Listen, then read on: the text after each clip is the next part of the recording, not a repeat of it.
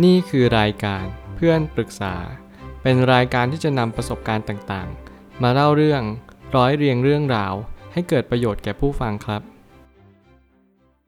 สวัสดีครับ ผมแอดมินเพจเพื่อนปรึกษาครับ วันนี้ผมอยากจะมาชวนคุยเรื่อง หนังสือครูสนทนา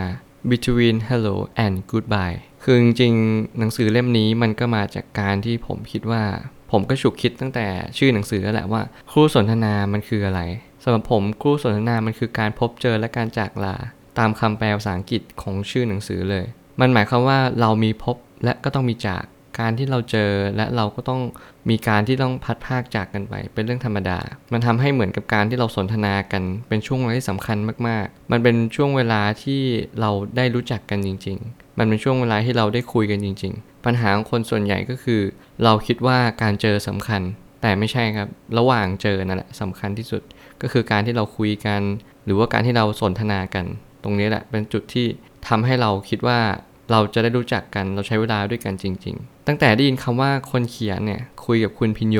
แล้วลงในหนังสือเล่มนี้ ผมก็คิดว่าแรงบันดาลใจหนึ่งที่ผมอยากจะอ่านหนังสือเล่มนี้ โดยการส่วนตัวก็คือเป็นคนที่ชอบคุณพินโยอยู่แล้ว ด้วยความที่ว่าความคิดเขาอะค่อนข้างที่จะบันเจิดมากๆ ในทุกๆเรื่องแต่ผมก็อ่านหนังสือของเขาหลายเล่ม ผมมีความรู้สึกว่าการที่เราได้คุยกับคนที่เป็นเหมือนแบบมีความรู้มีความคิดในยุคปัจจุบันเนี่ยมันหาได้ยากมากๆ การที่เราจะเช็คได้ว่าเขามีความรู้เนี่ยก็คือจากการที่เขามีมุมมองต่อโลกเนี่ยเป็นยังไงบ้าง คนส่วนใหญ่ครับก็คือจะมีความรู้หรือมีความคิดต่อโลกเนี่ยแบบธรรมดาแล้วก็ไม่ได้แปลกมากมาย แต่การที่เรามีความคิดที่แปลก มันแปลกในวิธีใดแล้วมันทำให้เรามีความคิดว่าเออคนแบบนี้ทำไมเขาถึงมอง โลกที่มันลึกซึ้งจัง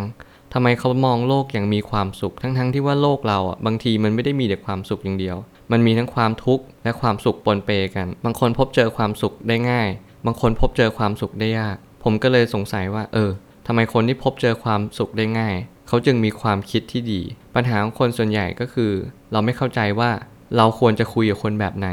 คนแบบไหนนะที่ให้คำตอบของชีวิตเรา คนแบบไหนนะ จะให้คำตอบและความหมายในชีวิตให้ดีที่สุดเท่าที่ทำได้ ผมคิดว่าการที่เราจะให้ความหมายชีวิตเนะ่ยเราก็ต้องหาคนที่สามารถที่จะมีความหมายชีวิตของเขา ตั้งแต่เดิมอยู่แล้ว หรือเขาเพิ่งเจอหรือค้นพบในชีวิตนี้แล้ว เท่านั้น การพบเจอความหมายของชีวิต มันเป็นสิ่งที่สำคัญมากๆ หลายคนลืมไปว่าทำไมเราต้องค้นหาความหมายชีวิตกัน จริง ๆ แล้วเราไม่ต้องหาหรอกครับ แต่ถ้าถามว่าถ้าเกิดชีวิตเราไม่มีความหมายชีวิตแล้วอะเราจะอยู่ไปทำไม เราเกิดมาเพื่ออะไร คำถามพวกนี้มันบั่นทอนความคิดและจิตใจมากๆ ถ้าเกิดสมมติคุณไม่เข้าใจมัน คุณก็ไม่รู้จะใช้ชีวิตไปเพื่ออะไรกัน การที่เราจะมีเป้าหมายในชีวิตมันทาให้คุณเข้าใจว่า เออ เราจะต้องมุ่งหวังต่อคำตอบ แล้วก็แสวงหาคำตอบให้ได้ ไม่เช่นนั้นชีวิตเราก็จะไร้ค่าไร้ความหมาย คนอื่นๆ ในหนังสือก็ทำให้ผมคิดว่าที่มีการสนทนากับคนเขียน ก็มีความหมายมากๆเหมือนกัน ไม่ใช่แค่คุณพินโย เพียงแค่คนเดียว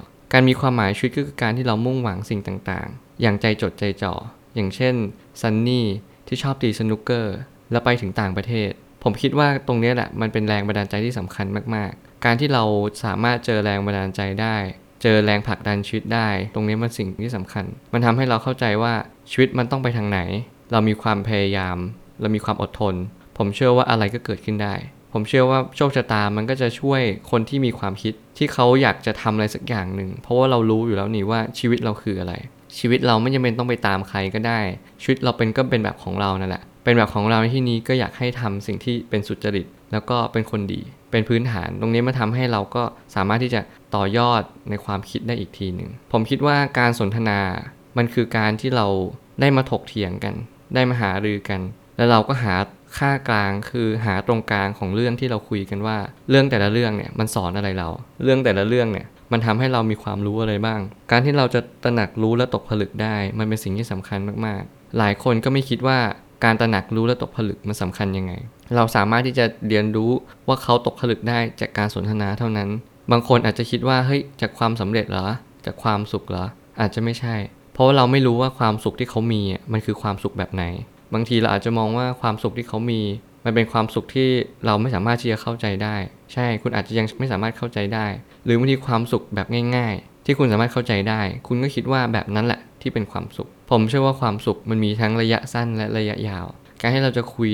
หารือกัน มันทำให้เรารู้ว่าความสุขจริง ๆ มันมีแบบไหน และความสุขแบบไหนมันดีที่สุด จากการที่เรามาคุยกับบางคนทำให้ผมคิดว่าการสนทนามันเป็นสิ่งที่สำคัญมากๆ ถ้าเกิดเราขาดสนทนากันไป มันก็กลายเป็นว่า ปัญหามันก็จะตามมามากมายทำไมถึงต้องสนทนากัน จากคำถามที่ผมตั้งขึ้นมา ผมคิดว่าการที่เราต้องสนทนากันมันสำคัญมาก ตรงที่ว่าเราจะได้รู้ว่าชีวิตมันคืออะไร เวลาที่เราเปิดใจรับฟัง ไม่ว่าจะเป็นการฟังการอ่าน ตรงนี้แหละมันคือการที่เราเริ่มสนทนาเราอาจจะสนทนาผ่านตัวหนังสือ อาจจะสนทนาผ่านความรู้สึก หรือว่าอาจจะสนทนากันผ่านการฟังก็ได้ หรือการคุยกัน อันนี้เป็นเรื่องปกติ แต่หมายถึงว่าการที่เราเข้าใจว่าสนทนาเนี่ยมันคือการที่เราคุยกันจริง ๆ มีการถาม มีการตอบ มีการถกประเด็น ว่าประเด็นนี้เราควรคุยกันยังไง หรือว่าคำตอบเนี้ยมันเป็นไปในวิธีใด ซึ่งตรงนี้มันทำให้เข้าใจว่ามันไม่ใช่การคุยธรรมดา มันไม่ใช่การพูดและฟังอย่างเดียว แต่มันคือการคุย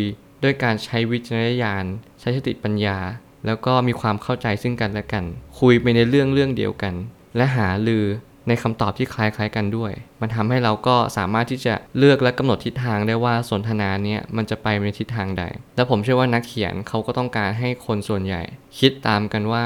นี่คือหนังสือที่เราคุยกันเพื่อหาความหมายของชีวิต ถ้าเกิดสมมุติว่าเราไม่ได้หาความหมายชีวิต เราคงไม่มีความหมายที่เราจะต้องมาคุยกัน มันสำคัญมากที่เราจะเข้าใจว่าความหมายของชีวิตมันไม่ได้เกิดจากคน แต่มันเกิดจากการที่เรามุ่งหวังที่เราจะตามหา อย่าคิดว่าเขาโชคดีที่เขาเจอความหมายชีวิต อย่าคิดว่าเราโชคร้ายที่เราไม่เจอความหมายชีวิต มันอยู่ที่เราไม่เคยได้ตั้งหา ไม่เคยได้ตั้งใจว่าเราต้องการหามัน ผมคิดว่าตรงนี้แหละมันเป็นจุดที่สำคัญ เป็นจุดที่ทุกคนก็มองข้ามกันไปเสมอ มองว่าปัญหามันไม่อยู่ที่ว่าคน แต่มันอยู่ที่ว่ามันอยู่ที่ตัวเราที่แบบมันไม่สามารถที่จะตั้งคำถามนั้นได้ ผมอยากให้ทุกคนลองเลือกที่จะตั้งคำถาม เลือกที่จะมองปัญหาอย่างเข้าใจว่าสุดท้ายแล้ว ปัญหาไม่อยู่ที่ว่าคนอื่นที่เขาเจอหรอก แต่ปัญหามันอยู่ที่ว่าเราไม่สามารถที่จะรู้ได้ว่าความหมายชีวิตคืออะไรกัน การที่เราต้องตั้งคำถามแสวงหาคำตอบ และเราจะเจอคำตอบ มันเป็นกระบวนการที่สำคัญมากๆ ถ้าเกิดสมมติเราไม่เข้าใจตรงนี้ การที่เราจะเจอความหมายชีวิต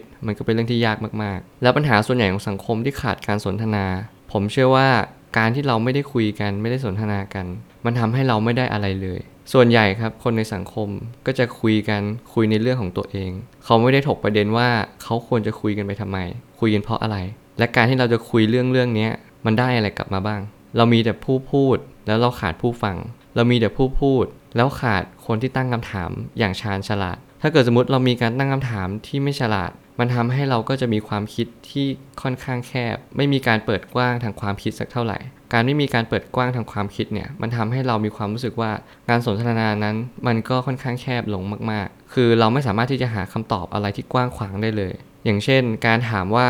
วันนี้เราควรทำอะไรดี ซึ่งจริง ๆคำถามเนี่ยมันก็ดูเผินๆว่ามันไม่ดี แต่จริงๆมันเป็นคำถามที่ดีมากๆ ถ้าเกิดสมมติว่าเราไม่ยอมถามว่าวันนี้เราควรทำอะไร แล้วเราจะทำอะไรล่ะใช่ไหมครับ การที่เราจะรู้ว่าเราทำอะไรดี มันไม่ใช่แค่ว่าเราเที่ยวกิน หรือว่าไปหาเพื่อน แต่เราควรจะรู้ว่าเราควรทำอะไรจริง ๆ ในวันวันนี้ มันจะทำให้เราต่อยอดไปในอนาคตได้อย่างเช่น อีก 10 ปีข้างหน้าคุณจะเป็นคนแบบไหน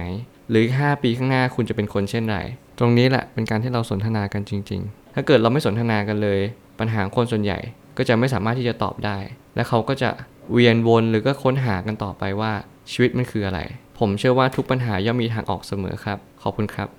รวมถึงคุณสามารถแชร์ประสบการณ์ ผ่านทาง Facebook Twitter และ YouTube และอย่าลืมติด Hashtag เพื่อนปรึกษาหรือ f r ร e n d t a l k ด้วยนะครับ